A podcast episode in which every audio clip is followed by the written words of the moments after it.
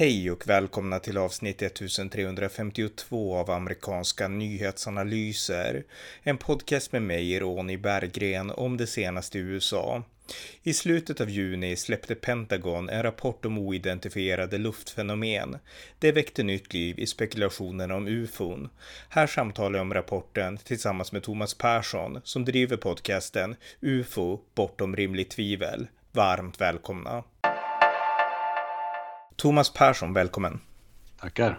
Eh, du brukar vara med i min podcast ganska regelbundet, eller till och från i alla fall, inte regelbundet ska jag säga, men till och från och då i egenskap av eh, expert på brottslighet lite grann. Det är så här att du är kriminalinspektör, eh, men nu på sistone så har du börjat inspektera andra saker än brott mm. och du har startat en podcast och den podcasten heter UFO bortom rimligt tvivel. Lite kort bara, kan du bara introduktivt berätta lite om den? Ja, eh, jag snubblade på ämnet. Jag har aldrig tagit det på allvar förrän för eh, två år sedan är det väl. Eh, då jag som många andra lyssnade på en stridspilot som heter Commander David Fravor. Eh, som har varit med lite överallt, bland annat på Joe Rogan podcast och, och lite andra ställen. Och eh, eh som sagt var, det där ämnet har liksom passerat eh, min uppmärksamhet och tänkt vad fan, vad är det där för någonting? Det, det, men, men sen har det liksom gått in ena örat och ut genom andra. Uh, ufon det är väl bara någon slags mätmisstag eller synvillor och sådär. Uh, men så bestämde jag mig för att men jag ska jag ska lyssna på, på den här eh, stridspiloten och, och lägga bort alla mina förutfattade meningar och försöka ge den rättvis bedömning och Eh, det var där det gick snett.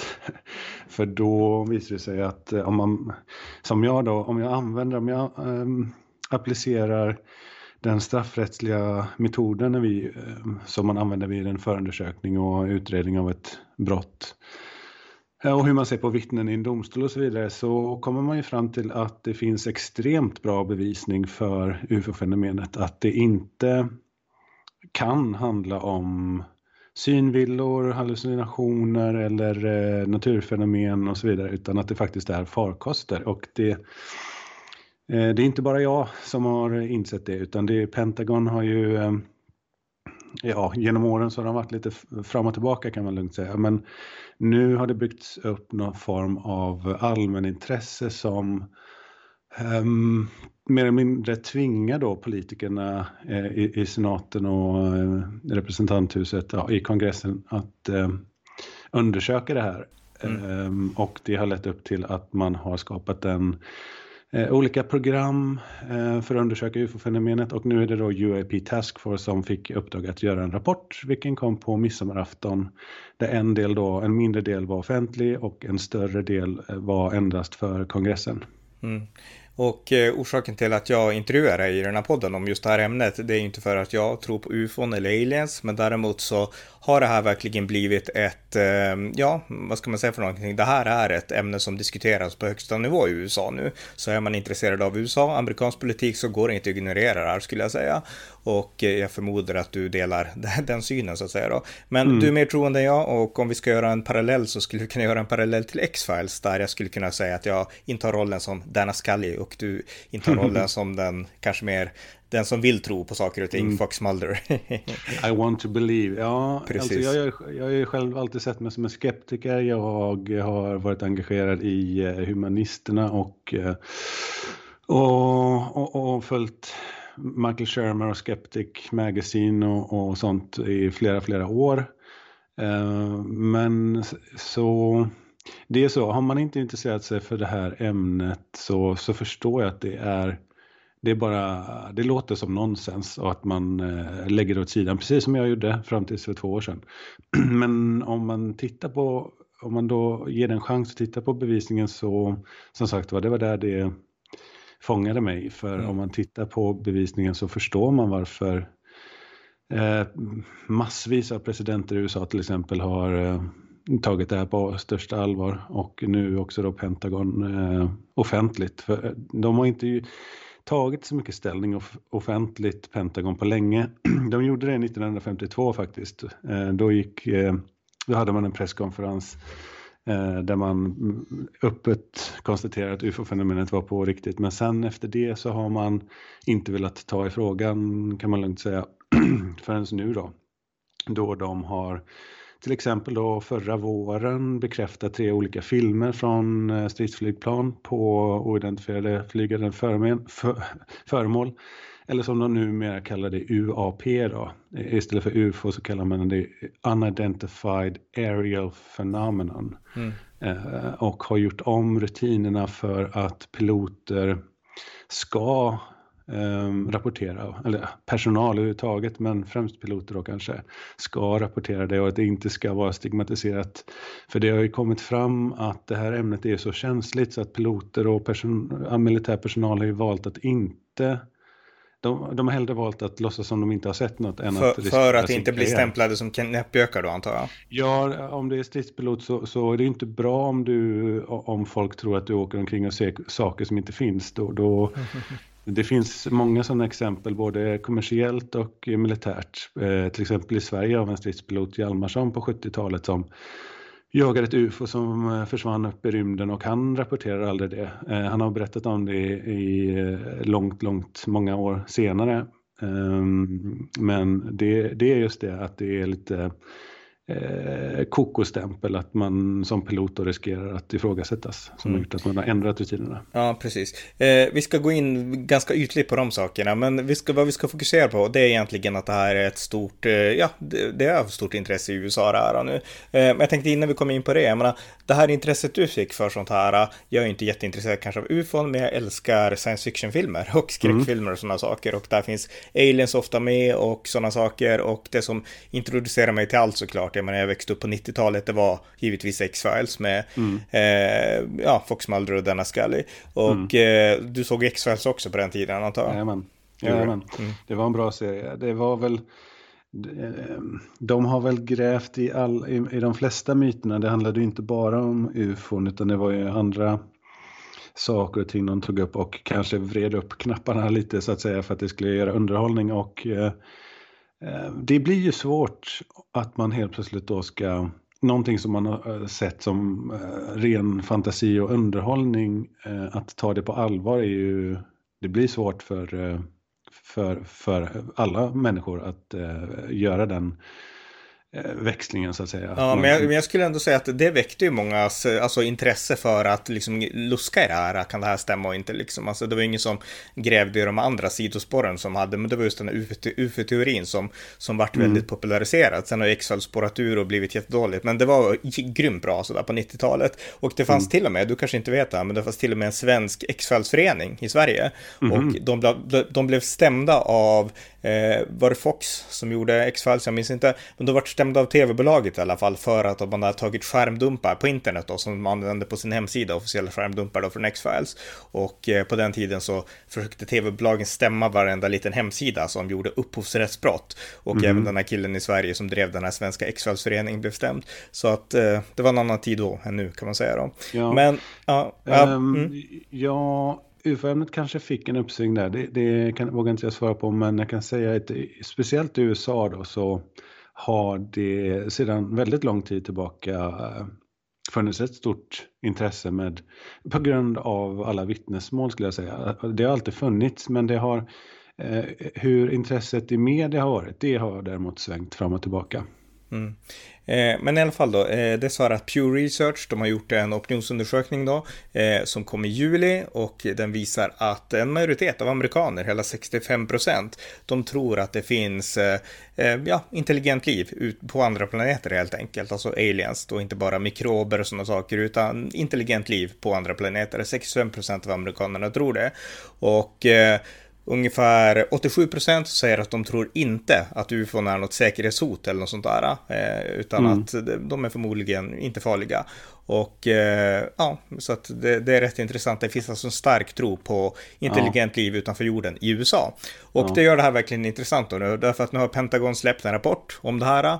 Och eh, det här intresset för ufon från liksom toppnivå i USA, toppolitisk nivå, det började redan kring alltså tidigt 2000-tal. Och det var några specifika händelser som gjorde att eh, senatens dåvarande majoritetsledare, demokrat Harry Reid från Nevada, Eh, han beslöt att nu måste vi ta det här på allvar. Och du kan den här bakgrundshistorien mycket bättre än jag, så jag tänkte kan mm. du börja med att berätta om den och sen så kan vi gå in på rapporten efter det. Jajamän. Uh, man kan backa bandet ännu lite längre och nämna John McCain som ju alla dina uh, lyssnare känner till. Och som, jag är, sista... som jag är en stor fan av. ja, exakt. Um, bland det sista han gjorde var, han var ju medveten om att han var på väg att dö i cancer och sådär. Och sen då, bland det sista han gjorde var faktiskt, det här är ju välkänt, men uh, ja, om, om man, det är kanske inte alla som känner till det, men det är lätt att kolla upp. Han uh, Eh, begärde faktiskt att eh, Pentagon skulle eh, redovisa vad de visste. Det, är lite, det hade han kanske inte så stora förhoppningar att de skulle göra, men han ville i alla fall pusha på UFO-ämnet faktiskt. Det var en av de sista grejerna han gjorde, så att en sådan trovärdig person, när han tar det på allvar och ägnar tid åt det när han i vetskapen om att han, hans liv är på väg att ta slut, talar ganska tydligt om att även en sån klok person eh, inser att eh, det ska tas på allvar. Men hur som helst så Um, Harry Reid också då, han var ju House Majority Leader uh, och um, det uppstod, man, man um, uh, gjorde en budget på 22 miljoner dollar över fem år till ett program som heter ATIP, Advanced Aerial Threat Identification Program. Eh, från början var det hemligt men nu är det ingen hemlighet längre och det var man har haft UFO-undersökningsprogram under 1900-talet. Eh, ända fram till 69 hade man haft tre program och nu var det dags igen då. Man skapade det här AT-programmet och eh, direktören för det hette Louise Elizondo eh, och han hoppade av då 2017 eh, på pappret kan man säga, men behöll sin säkerhetsklassning på något sätt. Jag, eh, vi är ganska många som är övertygade om att han har ju fått godkänt från ganska hög ort, senatorer åtminstone, att eh, ha kvar sin säkerhetsklassning och fortfarande prata om det här ämnet trots att han då sa upp sig. Eh, det han gjorde var att han gick raka vägen till Leslie Keen eh, på New York Times. Han träffade henne faktiskt samma dag som han eh, sa upp sig och slutade på, som direktör för AT-programmet. Och i samma veva så läckte Chris Mellon eh, ett par filmer, de här filmerna som vi har sett, det är tre stycken filmer, två, en från 2004 och två stycken från 2015, där stridspiloter har filmat ufo-fenomenet. Och eh, några år senare, och så och, eh, förra våren, så bekräftade Pentagon att de här filmerna eh, faktiskt är från amerikanska försvaret. Um, Um, så... men, men innan du går vidare, mm. så kan du berätta om, därför att jag menar, du, när du pratar så hör jag att du är väldigt beläst på det här och du är insatt i alla detaljer och du har ju överblicken på, på, på det här som du vill prata om. Men om vi dyker mm. ner i ett av de här konkreta exempel som är en bekräftad Pentagon-film, det här som kom från tidigt 2000-tal, när, man, mm. när en pilot som ser någonting, det här finns på YouTube också, jag har sett det här mm. alltså för många år sedan, men jag har inte varit så intresserad. Men kan du börja med det, berätta om det mm. exemplet, vad som hände och varför just det var så viktigt och sen så går vi vidare ja. därifrån. Jag har gjort eh, ett avsnitt, om jag får göra reklam då, i min podd eh, UFO bortom rimligt tvivel, så avsnitt två dyker vi ner i det berömda Nimitz-fallet, Nimitz-incidenten från 2004.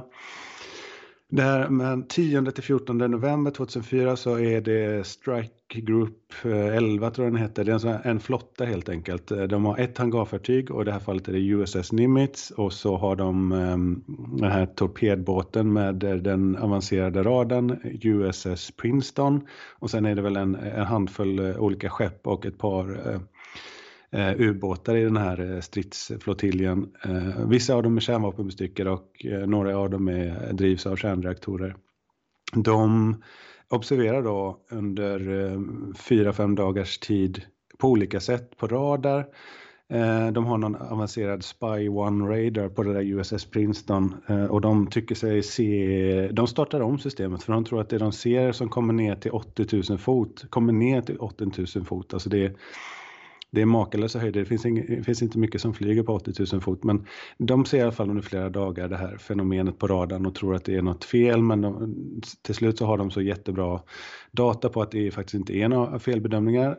Eh, de, personal på, på skeppen ser ljusfenomen som dyker ner från skyn, stannar och hovrar och tar, åker iväg med en jäkla fart och försvinner upp igen massa sådana observationer. Men det, den bästa observationen är när det är fyra stycken stridspiloter, eh, två stycken i vardera F-18 eh, Super Hornet-plan som ser en eh, flygande som Tic Tac har, har den fått benämningen senare då. Eh, Chad Underwood heter eh, stridspiloten som filmade den här filmen eh, som vi alla har sett. Eh, den heter eh, Fleer One. Eh, den är från Nimitz-incidenten, det är på den här tic-tacen. De är i alla fall fyra stycken ögon som ser den här samtidigt. Vilket gör att om man då tillämpar den straffrättsliga modellen för eh, bevis värdering av vittnesmål så är det här både väldigt trovärdiga eh, vittnesmål och tillförlitliga. Skillnaden är då, eh, trovärdighet är liksom hur trovärdig någon är, detaljrik och stabil i sin berättelse och så vidare. Det, det, det kan vi alla människor, eh, de flesta människor är ganska det kommer ganska intuitivt om vem som är trovärdig och inte.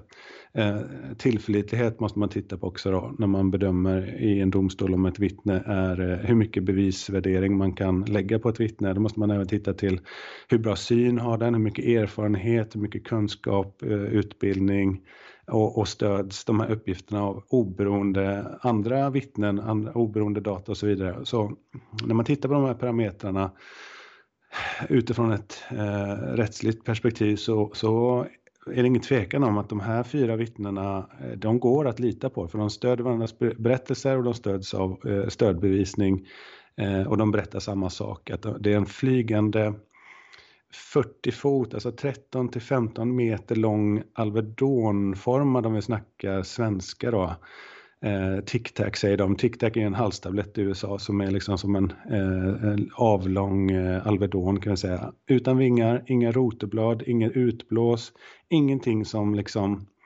eh, krävs i, enligt traditionell flygteknik för att hålla någonting flygande. Och ehm, det är dessutom 11 stycken totalt eh, som ser det här under en väldigt kort tid.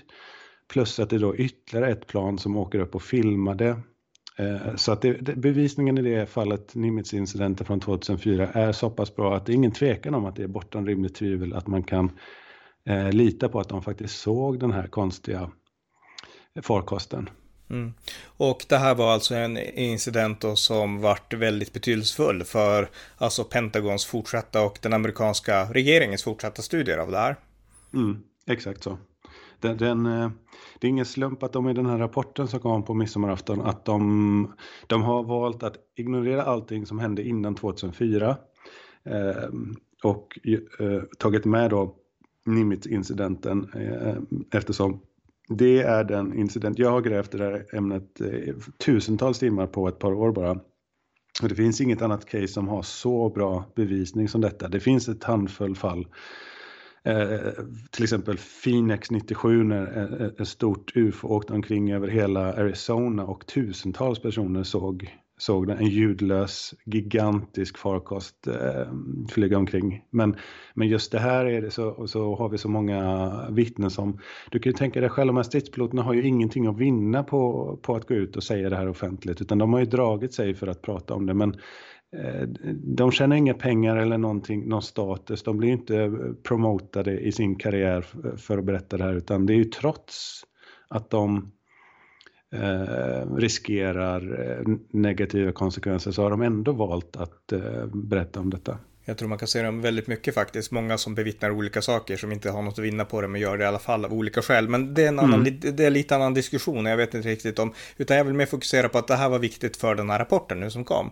Och, mm. Eh, och så. Så att, vad var det som gjorde att Främmande var 2004 och den här rapporten från Pentagon, den släpptes 2021, eh, alltså för, ja, inte för så länge sedan, en månad sedan ungefär.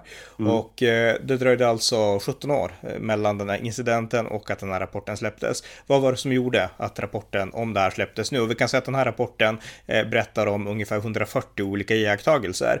Och eh, rapporten säger inte att det är ufon eller aliens eller så, men man säger att det är oidentifierade, vad heter det, UAPs, ja. eh, oidentifierade liksom rymdfenomen, luftfenomen. Och vad det är vet man inte, men man utesluter ingenting heller. Så att, men, men, men liksom, varför släpptes rapporten nu? Um, ja, det stämmer. Det var 144 eh, fall Eh, bara varav man eh, har löst ett av dem då, som man har kommit fram till vad det var. Det, hade någon, eh, det var en ballong och, no och något slag. Resten av de här 143 eh, är, är oförklarade farkoster.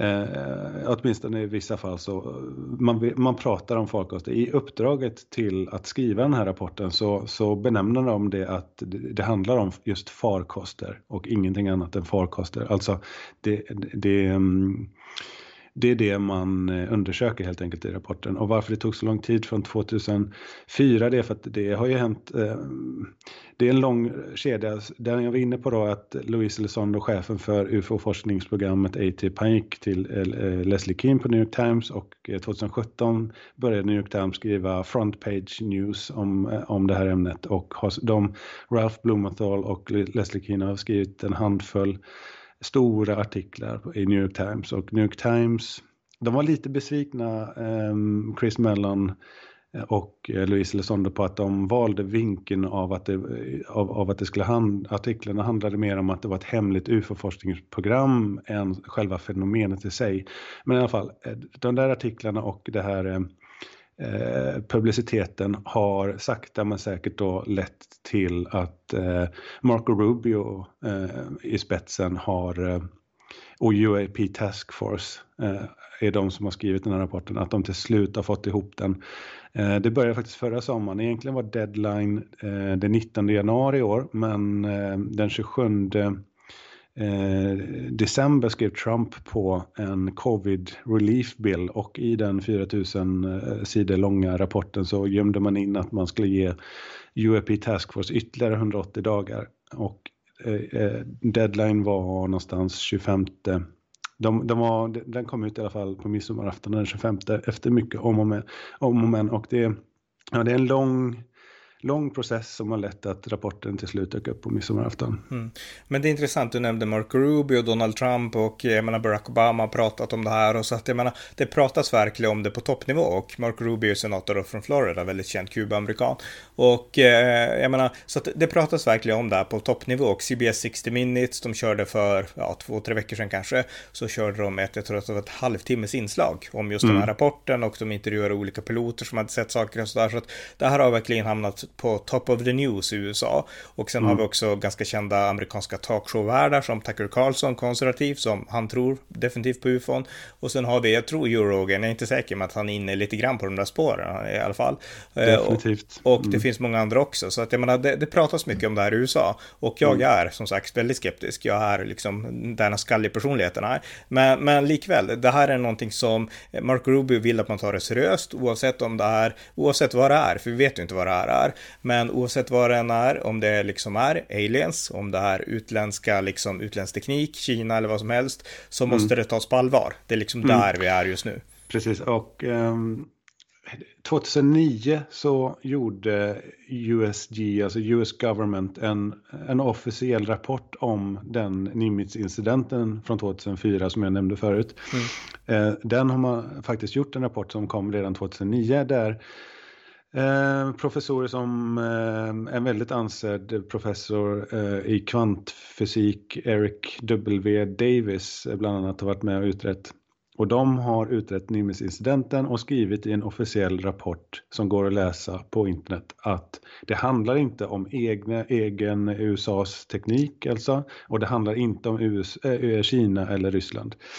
Och eh, för att det, det, det, är även det som den här rapporten eh, som kom på midsommarafton säger att eh, de vet ju inte vad det handlar om, de kommer, kommer inte gå ut med det i det här läget och, och, och dra några slutsatser för det är för, för, osäkert. Men det här fenomenet har hållit på åtminstone sedan andra världskriget och framåt. Så att det skulle vara Kina, men de var ju ett feodalsamhälle. Det är knappast att de hade den tekniken då. Och ryssarna kan omöjligt ha gömt en sådan teknik. De hade ju ägt världen om de hade haft den tekniken i 70 år. Eh, och eh, att USA skulle ha den tekniken, det säger de själva är uteslutet. Eh, så vad är det då? Ja, det vet vi inte, men eh, jag skulle säga att vad än svaret är så är det ett eh, häpnadsväckande svar. Det finns bara, det finns inga alldagliga svar på UFO-fenomenet i alla fall. Mm, intressant. Eh, vad Marco Rubio sa, han leder alltså eh, eh The Senate Select Committee on Intelligence och han skrev då ett uttalande att i flera år så har män och kvinnor som vi litar på ska försvara vårt land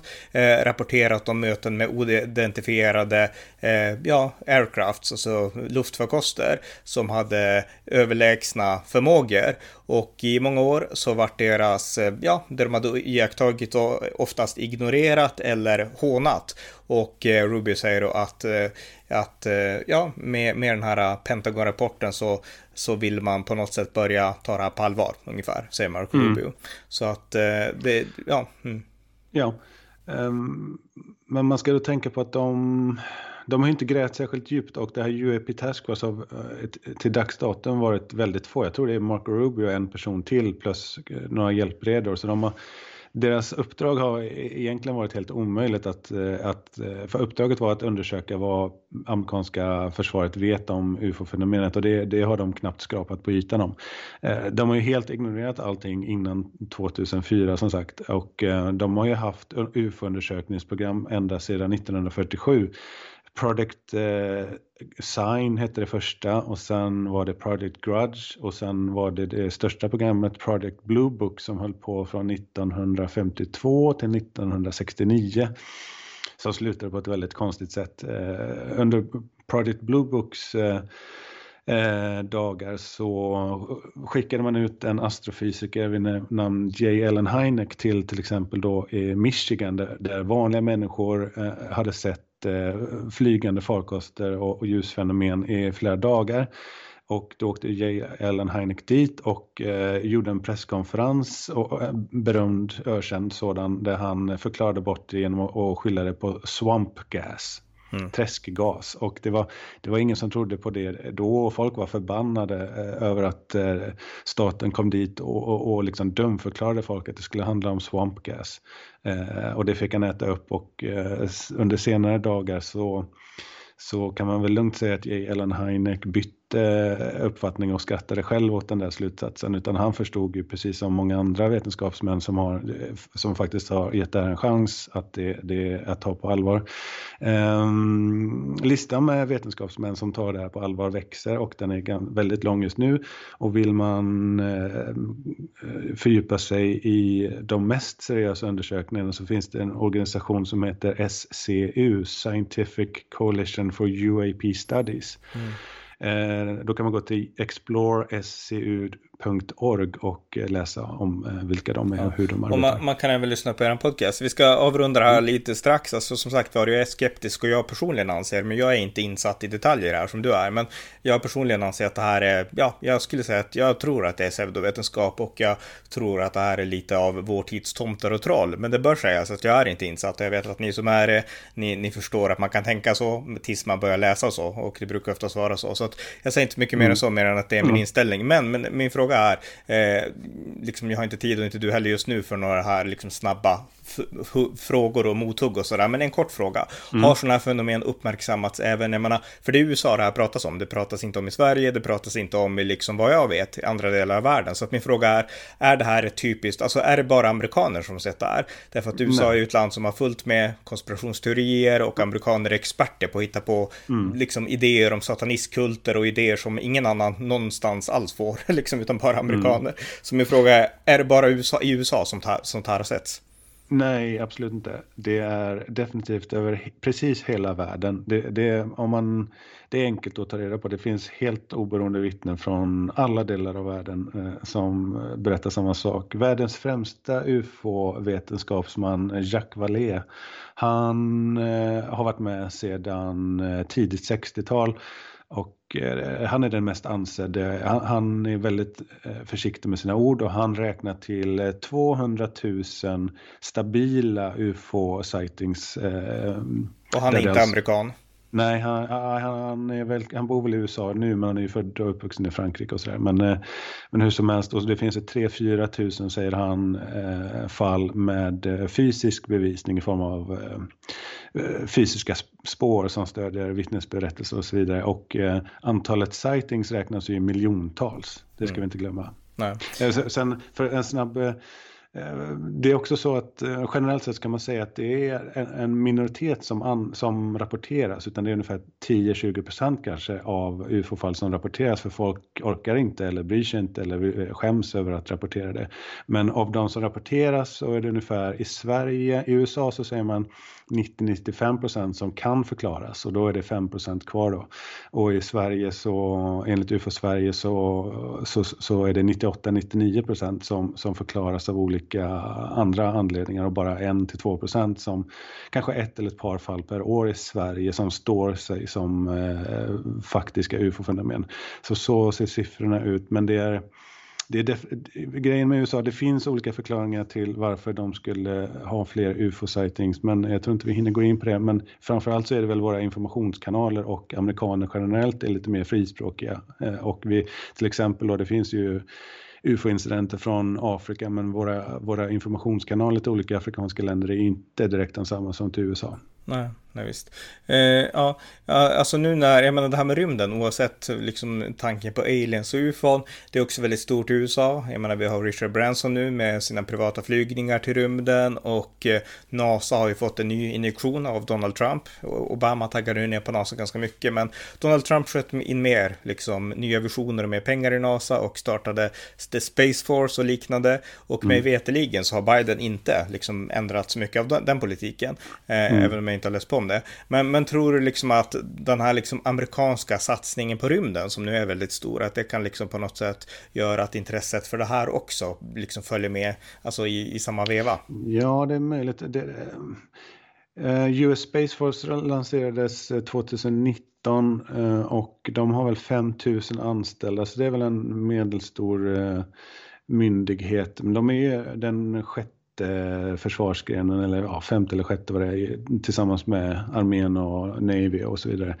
Um, och de har även tillgång till US Air Force personal. Men det handlar väl snarare om en, kap, en ny eh, kapplöpning i rymden om, med Kina framförallt och Ryssland. Men framförallt Kina då om Kina tänker ju bygga baser på månen för det är lättare att ta sig från månen till Mars än från jorden till Mars och, och, och så vidare. Eh, så det, det handlar mer om att man är, vill eh, ligga i framkant och, och, och, härska så att säga i, i rymden och inte vara på eh, Eh, eftersatt där och att låta Kina ta över eh, framtida. Alltså Kina har ju väldigt långt, långtgående planer, eh, de har ju väldigt långsiktiga planer och de tänker väl sig att utvinna resurser runt om i rymden och så Men det, det, det, det, finns ju en idé om en kapplöpning i rymden så här och det är kanske ett, liksom ett annat samtal. Men vad jag, vad jag tänker är att de här två intressena, intresset för oidentifierade rymdfarkoster och det här aktiva politiken med rymden, alltså spelar de in i varandra på något sätt? Ja, liksom, och, och, och, och finns det möjligheter att man gör ännu fler observationer nu när man är ute i rymden,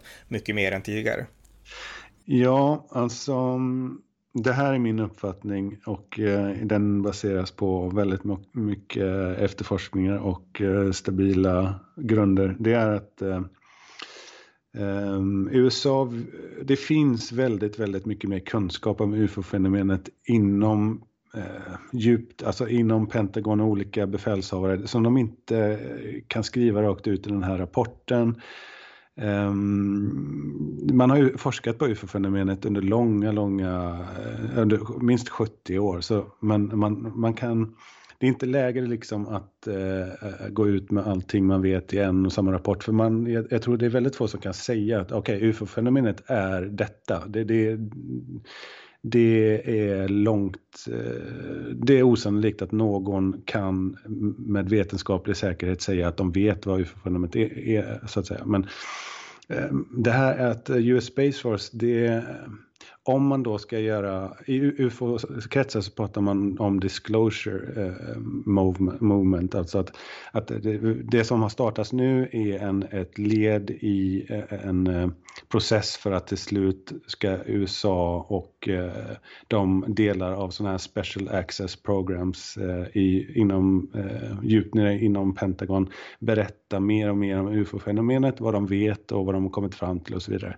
Och att det här med att US Space Force kan vara en um, ett sätt att säkra den amerikanska befolkningens förtroende för vad USA håller på med i rymden och möjligtvis då även om ufo-fenomenet. Så det finns väl en sån koppling att eh, US Space Force är till för att trygga det amerikanska folket när man närmar sig ufo-frågan. Mm, just det. Eh, ja, eh, det här var informativt och eh, som sagt din podcast heter, du kan säga namnet? UFO bortom rimligt tvivel. Mm. Eh, och vi kanske får återvända till det här, men det jag ville pålysa mm. här nu det är främst att det här är, det är liksom en snackis i USA, det går inte att komma ifrån det. Men allra sist, alltså jag är ju väldigt intresserad av film, science fiction och sånt och eh, har du några favorit-tv-serier eller favoritfilmer som handlar om aliens och ufon och sånt?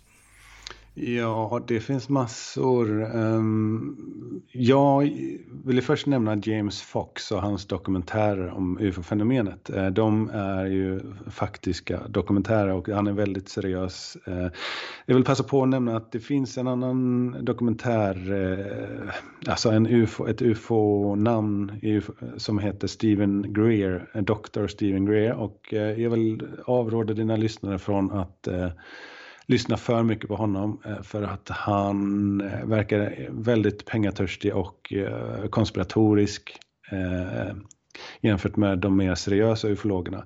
Så jag vill nämna The Phenomenon från 2020 av James Fox. Underhållningsmässigt så när jag var liten tyckte jag ju Rovdjuret 1 och 2 var fantastiskt mm. underhållande och sen var uh, Star Trek och um, Star, vad, uh, Star Wars, de, de eh, har inte jag fastnat för lika mycket men eh, eh det är underhållning. Eh, och eh, vad finns det mer? Contact heter väl någon med Jodie Foster va? Den är mm. väl ganska underhållande också. Interstellar. Mm, Interstellar är en fantastiskt bra film. Absolut, där, där sa du något. Min, min egen favorit är nog Aliens 2, alltså del 2 mm. i Alien-serien. Den tyckte jag var mm. bra. det är väl den som är lite mer eh, action i va? Det, ja, precis, det stämmer. Det är, må, det är många, inte bara ett. Men sen finns det väldigt många, jag har gjort en podcast, en podcast, ett långt podcastavsnitt om just eh, rovdjuret, filmen också. Mm. Så har att, du? Eh, ja, faktiskt, faktiskt. Ja. Eh, så att, nej men det finns mycket film och det är väl det som är mitt, i alla fall mitt primära ingångsintresse här. Men med mm. det sagt så har vi fått en introduktion och eh, stort tack till dig Thomas. Tack själv. Det var avsnitt 1352 av amerikanska nyhetsanalyser. En konservativ podcast om USA som kan stödjas på swishnummer 070-30 28 95 0 eller via hemsidan på Paypal, Patreon eller bankkonto. Det var allt för den här gången. Tack för att ni har lyssnat.